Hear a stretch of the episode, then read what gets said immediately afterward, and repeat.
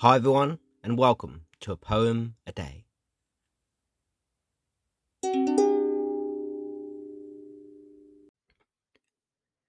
Today's poem is my poem, Changing Voices, which from my book of poetry, The Comeback Kid, published in 2023, and I hope you like what you hear.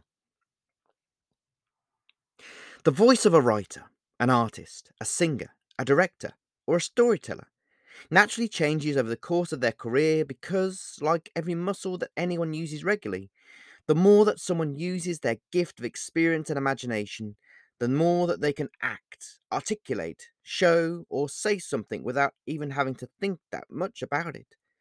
Because over time, some things become effortless, and as a result, can grow and morph into a state of being able to reform into any vision or personification of anything or anyone imaginable. The voice of people slowly but surely gets deeper as they grow older. The voice of people mostly gets wiser as they mature.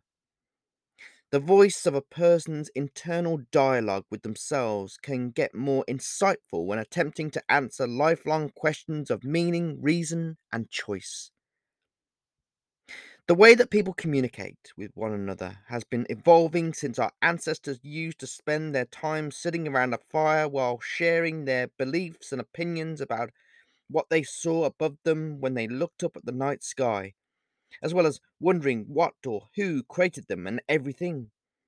So it should be of no surprise for anyone that everybody over the course of their life will experience what it is like to hear their own voice changing.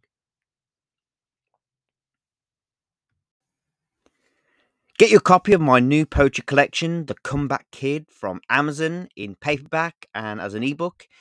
And uh, I hope you like what you read.